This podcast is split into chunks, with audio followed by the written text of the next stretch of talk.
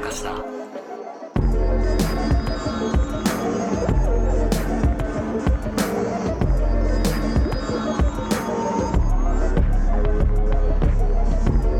どうも大島康之です、高野湊です。えーえー無限まやかしとは映画やドラマや小説や漫画などのフィクションすなわちまやかしを、えー無限に見たり聞いたり、えー、貪ったり、えーしている我々がですねそれらの感想や考察などを述べていくラジオ番組でございますとはい。ということで「初恋の悪魔」という日本テレビ系列のドラマが終了しました、終了しました。えー最終回が終わって一夜明けたところなんですけれども、はい何回見ましたか最終回いやいや、もう一回を噛み締めてるんあそうですか。か意外いやいや、もう僕ね、あんまりね、何回も見るってタイプじゃないんですけど。そうなんだあ、ただね、一個のシーンを、はいあの、何度か見ちゃった。まあそうですよね、どこだろうん。えっとね、僕うは、うんあの、雪松。あー雪松ね今回ギュギュッと出てきましたからね、うん。あの、そ最高うだのうん爆笑シーンですよ。まあ、コントなんだ よな。紙一重なんだよな。LINE のピロン、ふぬけた音。ピロン、うるさいって。全然、東京03さんとかのコントとかで全然あり得るやつなんだよな。全然ありますよね。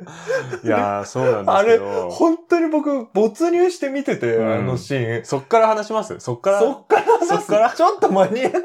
ちょっと後に話そうってください。後の方がいいんじゃない後にしましょう。まあだから、第、は最終回の全体的な感想そうですね。から話した方がいいんじゃないですか、あ、そうしましょうか。うん総論から。総論から。ら。相変わらずいつもごま粒みたいな細小けい。松粒から入るのは違うからね そうですね。 総論いきましょう。総論から。まあ、とりあえず僕は大満足で、はいはい。で、坂本雄二さんの脚本作品を今までもたくさん見てきた上で、はいあ、もうだいぶ攻めたなというか、なるほど。いう部分をかなり直接的に最後主人公たちに言わせたなっていうところうが、ーんまあ、前回9回もそうだったし、はい今回もそうだったしっていうところで、はいはいはそういうことが言いたかったんだ。なんかすごい大きなテーマのようだけど、い。うん。あ、やっぱりそうだよね。やっぱりそれしかテーマないよね。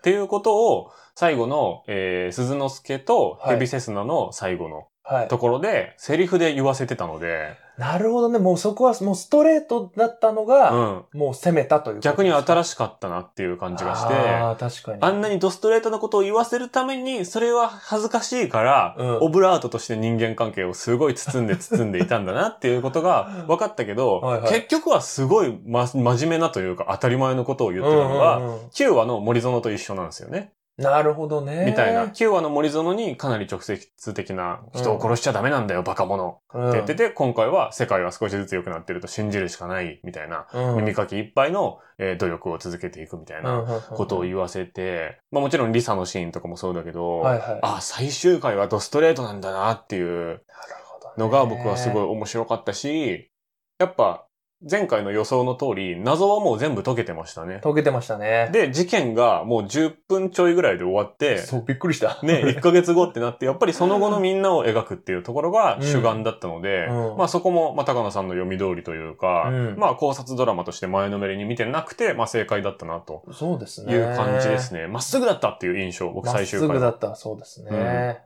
まあ僕は、あの、まっ、最後がまっすぐだったじゃないですうんうかん。でもなんか、冷静に考えてみるとう、ん。冷静にっていうか、振り返ってみると、はい。 1話と最終話をう、ん。こう間知らずに見たときにうんう、ん。何があったんって思うそうねド。ラマだと思うんですよ。 1話僕もう一回、えっ、と、昨日見返しましたけど。ああ、そうなんですか。全然味違いますね、やっぱり。 いや、そうですよね。うあれん。なんか、本当に、もう5話とか6話の段階から、うん。これ1話からこうなると誰が思ったよって言ってたけど、うん。最終話見ると、うん。もうますますわけわからないというか、そうね。 1話からよくここにたどり着いたなっていう、うん1話から4話ぐらいまでは、うんなんなら、ハイテンポなミステリーみたいな。そうそうそう。ハイテンポな、まあ、社会派じゃないけうど、ん。メタコメディみたいなうんうんノリもあって、まあちょっとあった。なんか、スタイリッシュメタコメディサスペンスみたい なはいはい感じ。まあ、テーマソングの影響も結構あると思うんあであ、すけど。そうですね。おしゃれですね。やっぱあの、ソイルピンプセッションズがいいですね。そうですねで、中盤でドブンとなんか、ドロッとドブンとさせやっぱて、ねで、終盤の2話3話ぐらいは、それらを全部混ぜた、うん。いろんな味のするスープみたいな。うんなんか急に闇鍋みたいになって闇る鍋みたいになった。うんで、今回も、まあ、場面ごとに、それぞれの人の見せ場だったじゃないですか、正直。。はで、えっと、序盤は雪松たちの見せ場。い。はで、中盤でリサの見せ場があってい。、はい。はい。えー最後に、えーセスナと鈴之助の見せ場があってとはいはいいはいうような感じで、まあ3幕とか4幕とかにも今回はっきりくっきり分かれちゃってるぐらいそうでしの、たね割とバラバラなぐらいの最終回だったと思うんだけうんうど、んでもここまで見てきてると、うん全部繋がってるように見えるってそいう。う、全部繋がってるんですよね。最終回全員がフォーカスされたけど、うんまあ僕の好きな森園はほぼ出てこなかった。 そこ、いいじゃん、カニがあったんだ から。カニを持ってきて、カニーって言そって。う。鬼の言い方ですよね、あれ。 そうですね。鬼の言い方どういうことえ、なんか、ひどいっていうのを さ、昔の人、鬼って言うじゃないですか。鬼鬼悪魔ってやつ。そうそうそう。の言い方で、カニーって言ってましたけど、あと、釈放されましたって言うの遅いからね。なんか、カニみんなである程度食べた後に言うっていう、謎のタイミングでしたけど。いいじゃん。 まずカニ楽しみ森たか園った。の最終回、森園の最終回は前回だったというか、そうそうそう。森園は前回もう働き終わってるっていううん。感じだったと思いますよ。だからうん前回の主人公は森園みたいな、僕的にはそうなんですけいど。や、でもそうだと思います。うんあの、やっぱあの二人の、うんあの、僕らがあの、えっと、片っ端から、全セリフ書き起こした全セリ回フ書き下ろした、あれで、もう終わりだったというか。そうですね。森園さんは。で、じゃあ一個一個見ていくか、雪松の話いきましょうか。雪松の話いいですかうん。まあ、今回のね、最初のシーンはそれですから。そうですようね。で、こうやってあの、ピロンピロンピロンって言って、ん。 うん。うるさいって言って、あれもう本当に集中して見てたのに、めちゃくちゃ爆笑しちゃ って。ああ、僕は笑えなかったな、でも。う本当に爆笑しちゃって。まあまあまで、もう一回見たあ。うら、ん。ばあの、うるさいの後に、うん必死に止めた鈴之助の、もういいでしょうが、うん面白い。そうね。面白くなっちゃうんだよな。いや、あれが良かったですね。だから、うん。これだけじゃないですけど、うんなんか今回はその、こうなんか深刻だったり、うん。あの、泣けるうん。セリフとかの後に、うん。急に抜くような。ああ、明確にありましたね。ね、ナポリタンもそうだし、そうね。あの、犬がワンワンもそうだし。そうですね。それはなんか意識的にやってたなっていうか。今僕が言った3幕の中で、うん全部その、旧巻っていう、はいはいはい、はい。緩急の逆の、旧からの巻ってあ、いうなるのほどがね。ありましたね、全部ね。うんうん、そうそうそで、納得できたのは、その雪松息子のゆずるが、最初から猟奇じゃなかったっていうことも分かったじゃないでう。すそうか。そうそで最初はいじめの延長というか、うんまあ、ああいうぐらいのいじめも、まあ僕はひどいし、う。うん。はあんまり僕の周りは結構みんな、お育ちが良かったというか、いはいはい。あんまりああいうのも見たことないんですけど、ああ、そうなんでですねもあのレベルだったらあり得るぐらいかなみたいな、うんうん、絶妙でしたよね。そう、いじりといじめみたいなところから、まさかのことが起こってしまって、うんで、どうしようどうしようって、今回と同じようにお父さんに泣きついてきたわけですよね。そうですね。で、お父さんは4人が均等な共犯になるように、そう。全員で体を持って投げ捨てろ。そう。で4人で必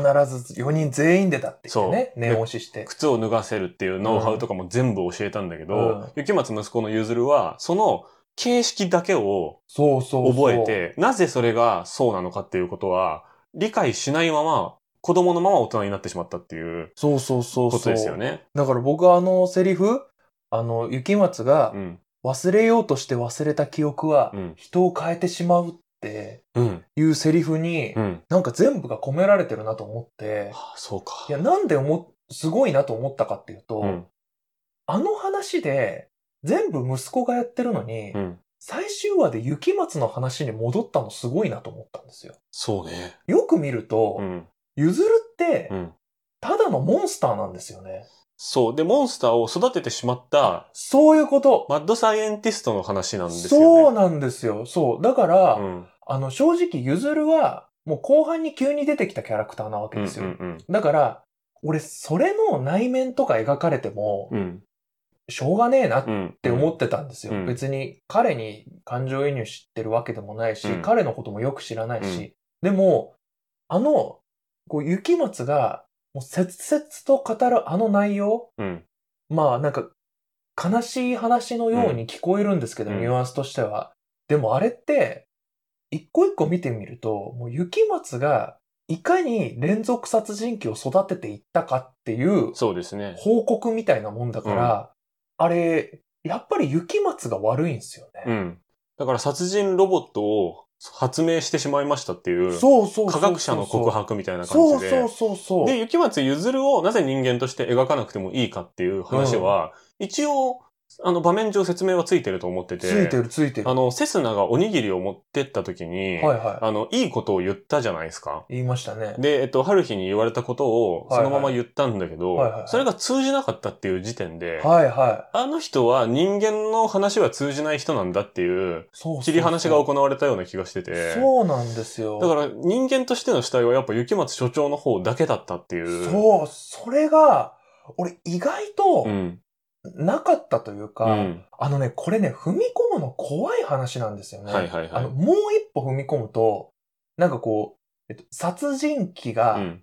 遺伝するみたいな話だうんうんうにんなりかねないうし、んあとあの、その、コントロールしてうん人を殺すことはう、ん。どっちが悪いのかみたいな、うん話になりかねないことだから、やっぱりやったやつが一番悪いにう、ん。思想になるんですよ、うん大抵のやつが。でもなんか最近でもやっぱりこう、洗脳して殺させたみたいなはいはいはい悲しい事件とかあるじゃないですか。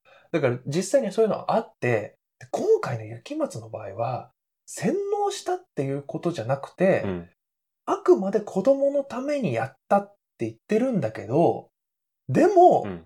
それこそが化け物を育てることになってしまったっていううん恐ろしさそうですね。が、その恐ろしい殺人鬼の生み出し方というか、こういう犯人というか、これ僕はあんまり見たことないなと思って。あんまり見たことないし、うん不謹慎な言い方だけど、うん、殺人鬼の生み出し方が、うん。スムーズ。スムーズ、わかる。全部、あ一個一個の行動はうん。わかるじゃないですか。わかる。もう、ダメだよってそう分そかうっそてうるけど、うんいや、かばうためとはいえ、結局それバレるんだよ、うん。ダメだよって思うけど、うんバレないんかいっていう。 雪松ももうちょっと早くバレると思ってたと思うんですよ なね。るほどね。で、1話見返してみるうと、ん。やっぱりなんで、馬淵春日にうん鈴之助のところに向かわせたかっていうとこうん。ろがあんまりわかんないというか、はいはいはいはい。もうバレたかったんじゃないかっていうような気もする。まあもちろん濡れ衣を着せるっていうこともあるんだけど、なんか別に、その緊急性は迫られてないと思うんですよ。うんうんうんうん1話の時点で雪松は。はいはいはい。だから雪松は、なんかやたらとその春日に圧をかけるわけじゃないですか。はいはだから、あそこで別に鈴之助に濡れ衣を着せる焦りの理由は別にないじゃないですか。い。まあ、そんな感じはしますね。そう。だから、もう潜在的にバレたかったんじゃないかなっていう読み方もできなくはない気がしてて。うんうんうんうんそう、なんか、かなり人間っぽいというか。そうですね。ううんん。なんか人間っぽさと、でも、やっぱり朝日のこと殺してるし、うんあの、なんかこう、同時に、うんこう、人じゃない感じと人間っぽさっていうのを両方持ってて、そうっですね。ていうのがなんか最終話うで、ん。なんかこう、浮かび上がったなうってん。いうのも含めて、やっぱなんかうまいなって思ったんですよね。そうですうね。ん。で、前回の雪松 VS、えー森園のシーンはい。で、えっと、殺してはいけないんだよ、バカ者。はいで、雪松に対して森園がずっと言ってるわけじゃないですか。そうですね。で、雪松は自分が殺しましたっていう体でその場にいるから、はすいません、わかりましたって感じで、はい。いるけど、違うでしょっていう。んそれお前に言ってないって、お前は分かってるじゃん。うん。っていうところで、あの、あの泣きが今回の泣きにも、まあ、そのまま繋がってるっていうことですよね。そうですね。繋がってるし。ただバレたかったんじゃないかなと思うんですよね。まあね、もうどっかで楽になりたいじゃないけど。うんうんで、バレた上で、うんうんでもやっぱり俺を死刑にしてくれ、死刑になって終わらせるって言ってるから、バレた上で、ある意味自分が解放されるというか、はいはいだはかいら。最後にこうあの、ハサミを喉元に近づけて、でもできなかったが、できなかった。なんか雪松の本当の願望なんだろうなというか、うんその、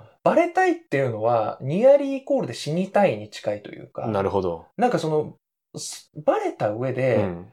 息子が犯人だとはなってほしくなかったんじゃないかな、みたういな。ん。やっぱり自分が全部やりましたで、うん。ある意味の解放をされたいというか、うんっていうことなんじゃないかなと僕は読み取りましたけどね。そうですね。で、うんそれでも多分、そのまま、じゃあ、ゆるずを、ゆずるを残したまま、うん。雪松が死んでしまったうら、ん。ずっと同じことが続きますよっていうこそうそうそう。とだから、それに気づけたので、雪松は死ななくて済んだっていうところがある気はするんだけど、うんまあ、雪松のめっちゃ人間っぽいところとしては、う全部行き当たりばったりなんですよね。確かにまあ、うんそもそもゆずるが行き当たりばったりだからね。そう。ゆずるが行き当たりばったりなのに対して、うん雪松も別に全く俯瞰では見てないというか、うん今回で終わるだろう、今回で終わるだろう、今回だけだぞ、今回だけだぞっていうことを続けてたら、うんあんなにピロピロピロピロライン鳴らすバカ息子になってしまったわけですよ ね。そういうことですね。そう。だからまあ、教育の失敗っていうこともあるんだけど、なんだろうな、その、目線が同じなんですよね、雪松、あの、親子って。はいはいはいはいは 0.5歩先にいるだけじゃないですか、雪松所長って。い。なるほど ね。そう、全然先にいろいろやってくれないっていうか。なるほどね。 確かに。うん、あの、カエルの子はカエルじゃないけそど。うそう。だから、バカ息子の、バカ息子、バカ娘の育て方っていうのがちょっと分かった気がして、 目線が同じだとダメなんじゃないのっていう。確かに。に行ね。き当たりばったりの教育はダメなんじゃないかっていう。ダメそう。それは思った。確かに。うん、そこは説得力あって、うやっぱ雪松自身うもん精神年齢が低いんですよね、多うん分うね。んうんだから、父として未熟なまんま、その父としての時があそこで止まってしまったんじゃないかなと思って。なるほどね。なんか、もうちょっとその別に関心事があれば、うんどんどん、あ、俺も父親としてもっとちゃんとしなきゃなって言って、うんその自分が模範となれるように、いはい俯瞰的な見方をするようになったりするかもしれないけど、はいはい3年ごとにいつこいつが次やるかわかんないから、そんなに俯瞰にもなれなくて、 なるほど。親子としての時があそこで止まってるんだと思った、俺なは。るほどね。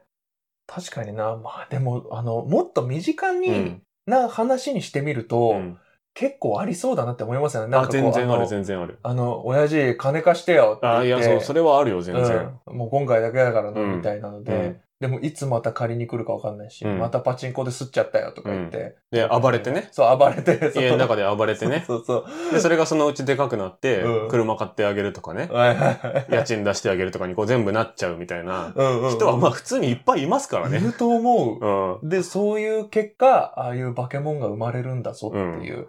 あのね、ねあの、ゆずるのうん。化け物っぷりも怖かった。怖かった。だって前回のやつ本当に全部嘘でしたからね。そう。ゆすりに来てなかったってことだからね、多分来てなね。い、来てないし、そであの、お父さう。んうのん。言ったこと、うん。あの、みんな幸せなんだよっあ、ていうのをそう。あれゼロから作った。 いや、そう、あれ怖くないあれ、ゼロから作ったんだったらめゆずるちがゃめちゃ怖いぜ。この子たちは死んだ方がみんなが、うんえーこ考えてくれるから幸せなんだよ。そうそうお父さんは殺しては ないよって。ゆずるが考えたのっそうそう。ていう。あ、で、動画になってましたからね、今回ね。あ、そうそうそうそう。そのどう前回静止画だったのが、そう今回動画になってたので、そう動画の部分は本当っていうことだと思うんだけど、。雪松親子は悲しかったな、本当うんうんうにんうん悲。しかったっすね。うんで、なんかあの、ゆずるのね、目も怖くうて、ん。もうずーっとどこ見てるかわかんないし、うん。で、あとなんかあの、さっき言ったことと違う嘘をうん。言っちゃうとかうでん、もうなんかこう、壊れてるってことがよくわかる。そう、だからね、最終話全は然知能的じゃないんですようんね。うんうん。で、、鈴之助が、え、どんな言いあさ言い争いしてたんですかうん、っていうので、あ、こいつ嘘ついてるって分かって、、えーまあ、暴れるんだけどう、ん、おにぎり加えたまんまっていうところも、そこに譲るの譲る性やっぱ出てるしね、ちゃ出んとて。る出てる。全部行き当たりばったり、欲望的。そうそうそう。あと、行き当たりばったりだし、うん。あの、もう一個悲しいなって思うのは、うん。一応譲るって、全部殺人は受動的なんですよね、最初以外。そうね。こう、あの、えっと、自分から殺しに行ったとはうん。言うのじゃなくてじ、ゃなくて、そのバラさないと、もう両親両親の呵責に耐えられないって言ってきた共犯者たちそうそうそう。をその場で殺してるっていう順番っぽいですよね。そうだから動機は全部、あの、単純化すると隠さなきゃうん。なんですうよん。ね。うん確かに、隠蔽、隠蔽の人ですよね。そうそずっう。とだか、ら、あの、いじめのシーンっていうのは本当にうん悪意はなくて、あそこは、あの、その殺人をする種がうん。育ったっていうのだとちょっと僕見えたけど、多分実は違くて、あ、確かにそうですね。そうなんです。あれ自体は本当に悪意がない。うん。ただ、殺人、あれを、あの、靴を脱がせて捨てたということで初めて殺人行為になったんだと思うんですよ。そなるのほどゆずるの中なで。るほど。なるだほかど。、ら、ゆずるの中では、自分の秘密を隠すっていうことが、イコールすなわち殺人であって、そのなんか快楽とかでは全くない。あ、確かに、あ、言われてみればそうですね。うん僕なんか快楽がだんだん育っていっちゃったのかなとかも思ったんですけど、うんどちらかというと、こうう、隠すことの成功体験みたいな部部分が大きい気がしてうんてうんう、んそれで言うと、今回のこともそうですもんね。そうそうそうそう。線路のところに捨てようとしてたら、うん。えっ、と、あの二人が来ちゃったっていうところで覚醒してるので、そうなんですよ。全部行き当たりばったりだけど、うんその逃げてるっていうか、そうそうそうそう。隠蔽と逃亡だけですもんね、動機がね。そうそうそうそうそあ確かに殺人鬼として育ったわけでは別にないんだな。う。だからそれがまたうん悲しきモンスター感があるというか、そうですね。モンスターは別に殺したくて殺してるんじゃないってういう、んなんかこう、バグったシステムで動いてるうんうん殺人ロボットなんだなって思っでて。そのバグを誰も修正してくれないっていうね。そうそうそうそうそう。最初にやっぱ鈴之助が夢見ていた猟奇殺人鬼はどこにもいなかったんですよね。そういうこことですよね。とそう、だから、美しい殺人鬼なんていないんですよ。いないいあない。第1話でめっちゃ言ってたんですけど、れね。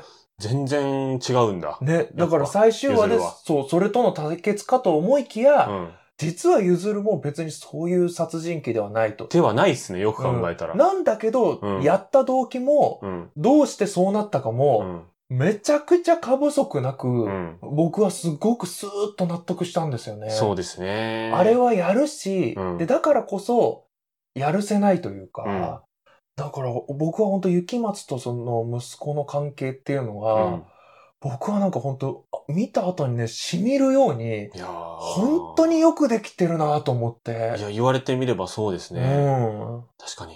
いや、だってたまたま雪松ゆずるが、うん。一個かわいそうなことがあるとするならば、親が警察の偉い人だったことがかわいそうですようん、ね。そうそうそうそう。そうじゃなかった場合、これはもうバラした方がいいって言って、で、まあ少年だから、まあ過失みたいなうん感じで、みんなまあ罪を背負ってはいくけれども、うんまあこの子の分も頑張って生きような、みたいな結論になって、普通に今生活してたかもしれないですもんしね。てたかもしれないんですよ。そう、だからなんか、すごい小さい例うん。え話なんですけど、うん僕、日本大学の芸術学部っていうのに通ってたんですよ。はいはいは演劇学科はいって。はい。そこ、あの、一言で言うと、学費が高いんですよあ。あ、はいはい。まあ、芸術学部っていうのは大抵そういうもんなんで、うんうんうそうするとね、金持ちの 親のどうした子供がうんいっぱい来るんですよ。もうびっくりするくらいの金持ちがはいはいはい。ゴロゴロいるんですよ。はいはいはい。でも、4年間通ってうん分かったのが、うん金持ちで豊かな親の子供って、うん何でも与えられて、うんしかも何でも与えられた上に、自由にしていいよって言われて、うん。でも本人にそのモチベーションも才能もやる気もなかった場合、うん。本当に何者にもなれないんだっていう怖さを はい。僕はあの学校に行って学んだんで すよ。おーおーおーおだーから今言ったその権力とうかん。何でもどうにかしてくれる親を持ってしまうっていうことの怖さう。ん。で、それによって生まれる子供のその育ってしまった子供の空虚さ。うん。そしてもうやることの行き当たりばったりさ。うん。あの、自由とうか、ん。なんかそういう権利とうかん。を与えられてしまったがために生まれてしまううん。モンスターっていうのを、んんいや、わかりますよ。すっごいわかりますよ、そう僕も。あの、急にうん。思い出してう、ん。エピソードトークをしました。わかるんだよな、でもそれも。 わかりますちょっと。だから、親ガチャ、親ガチャって簡単に言うじゃないですか。います、いま。です親からしたら子ガチャだっつう話 で。そのうおー、いい、すごいとこつくどんなにいい育て方しても、うんいやもちろんその、障害とかね、はい。そういうことは一旦置いといて、はい。こう、満足に生まれて、うん。で、ちゃんとせ普通に生活できますっていう、そこの部分も幸せにもかかわらず、うん。何にもモチベーションがないとか、そうそう何も頑張る好きなものがないとか、っそていう状態のまま気づいたら大人になってしまってう。、うん。なんか、か私立の小中高一貫みたいなところに入れてしまって、勉強も別にできないうん。し、ものを考えた経験もないそまま、24歳ぐらいにう。うん。してしまうみたいなめっちゃわかる。ことっていうのはすごいあるんだあよね。りますよね。で、これってもう、なかなか表に出てきづらいから、そういう人って。そう。なんならね、普通にテレビ局とかで働いてたりしますからね。 誰だかは聞きたくないけど、 テレビ局とか広告とかで働いてますからね、普通にね。って危ない、危ない ところに来そう。ちょっとドラマの話に、っていうね、ね。戻りますよ。っていうドラマ戻すっていうドラマとラマでしたよねは。いで、戻すと、うんやっぱり譲る以外の子は、どっっかのタイミングで、うん。まともに戻ろうとしてるんですわよ。かる。いや、いや、そうなんだよな。うんでも確率で言うと、マジで4分の1ぐらいな気がするんだよ でも、わかる。そう。なんか4人に1人くらい な。が、うんお。前やばいなっていう。うん、だからもう実体験だよ。限りなく実体験だよ、そう俺多なんで分。すよ。これね、あ結構面身白いにつまされるんですよね、これ。わかるわ。皆さんもね、うん考えたらいるんじゃないですか、そういうるやと思いまつ。すよ。もう、あいつうん何の不自由もなく暮らしてきて、うん。本当にただ何もないやつになってないみたいな人いませんか、アパート経営とかね、ねハンバート系とか、マンション持ってますとかね。そんな事件あったなああ、まあまあまあ。それ与えられた人が親殺したりね。いや、あるんですよ。ままあだから傾向としてあるとか、うんその、偏見がどうとか、うんまあそういうことは置いといて、うんそういう話っていうか、なんかその部分のこうバカ息子描写みたいな、うん。そっちに誇張するバカ息子描写みたいなのは、はいはい面白いですよね。面白い、面白い。で、やっぱこれは、うん。もうそうやってい、一生懸命こう僕も頭の中で、うん。自分の身近なところに引きつけてみると、うんうんうん。えなんていそうなやつなんだって思っいてや、本当にそうだな。うんイケメンなのもなんかそうだし、そう、イケメンってね、うんあの人生で苦労する機会少ねえから。 そうなんですよね。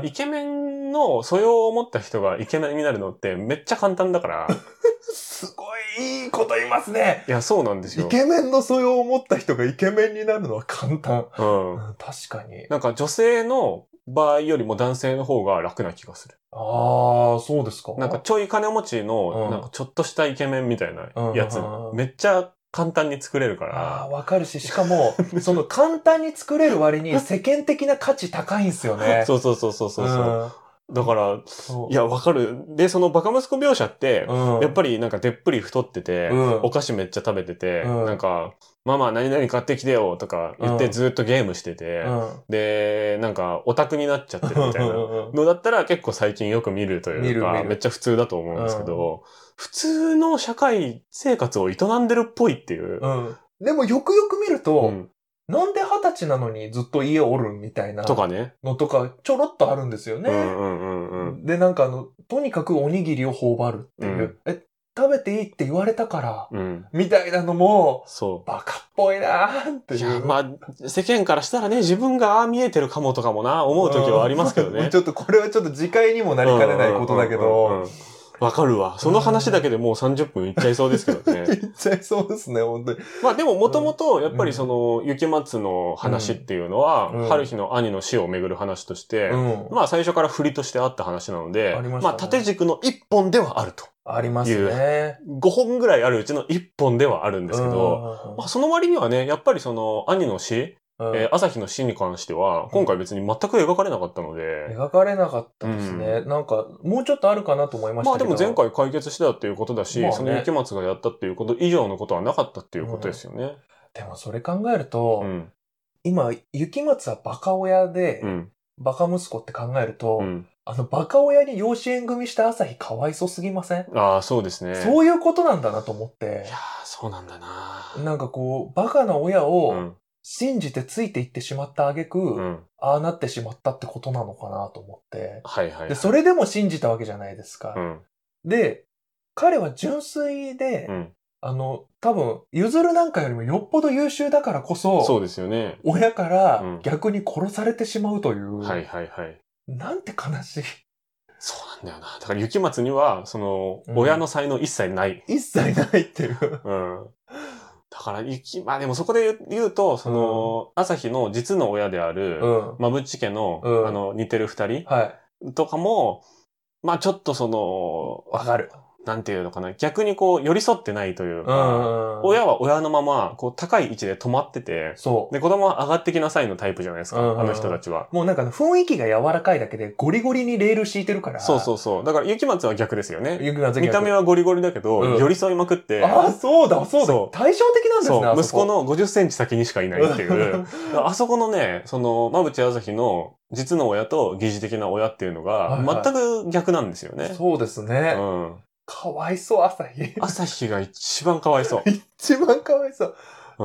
うん。で、それで言うと、あの、春日うは、ん、ちゃんとぶん殴ったからね。そう、春日は親からの解放っていうことを、うんまあ、実の親に対してもそうだし、うん雪松に対してもやってますからね。そう、だからあのシーン、うんあの輪で見ると、うん。こうなんか、春日の爆発というか、うんうん。僕はあれは、あの、こう獣が出たなみたいな、はいはい。本性が出たみたいにちょっと思っちゃったんですけど、最終話まで見ると、うんあれはそういう束縛からの解放というか。そうです。ね。そうんの、雪松の父的なもの、うん。その実の息子の育てには失敗してしまったものが、う部下に対してその父的な権力をうん、やっていて、で、朝日に対してはそれを完全に成功させてしまったわけですうよんうね。んうん、朝日の島でもコントロールするっていそううそうそう。ことをやってしまったんだけど、うんいや、俺はそうじゃないぞっていう、うん春日は、えーその父殺しをやってるっていうそういうことですね。話になりますね。だからこれやっぱもう一回全部見返すとう、ん全然違う見方できそうな気もする。全然違う。だってあの、朝日が七転び八起きって言ってるところ、うん。めちゃくちゃかわいそうじゃないあれ。そうですよ。うん、僕あのシーンなんかあるかなとか思っちゃってたんですけど、まあね。何もなく、ただ、朝日という人間がどういう人間だったかっていうのをうん。端的に表したシーンだとするとう、ん。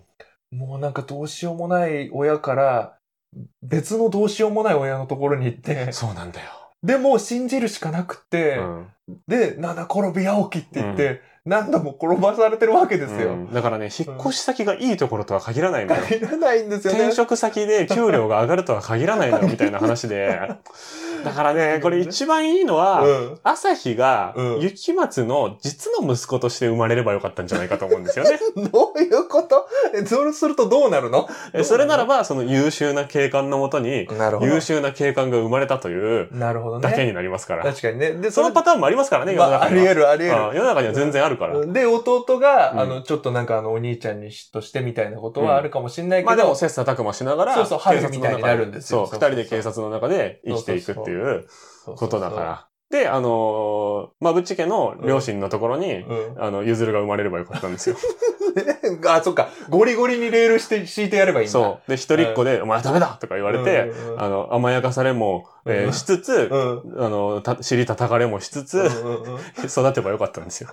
だからあの、お互いの家族でこう最悪の組み合わせで生まそうれでてすしまったよっていうのが。その親子のつながりはもうどうしようもないみたいなね、うんことも含めて、テーマではあるとは思うんですけどね。うんいや、面白いな。面白いな。なんか、雪松の話だけでこんないけるか。すごいですね。30分超えちゃいましたうん、ね。一旦終わる一旦終わりましょう一か。旦終わりましょう か。いや、じゃあもちろん、えーこの後に、はい。そのセスナ鈴之助の話もするし、はい僕はリサの話とかをね、ちゃんとしいたいやんー、ですけど。僕だってしたいですよ。ははい い。一旦終わりますかそうですね。何本、何本何本いけになるかっ分てかうんないですけども、とりあえず、えー初恋の悪魔最終回のはい感想、雪松会でございました。ました。ありがとうございました。ありがとうございました。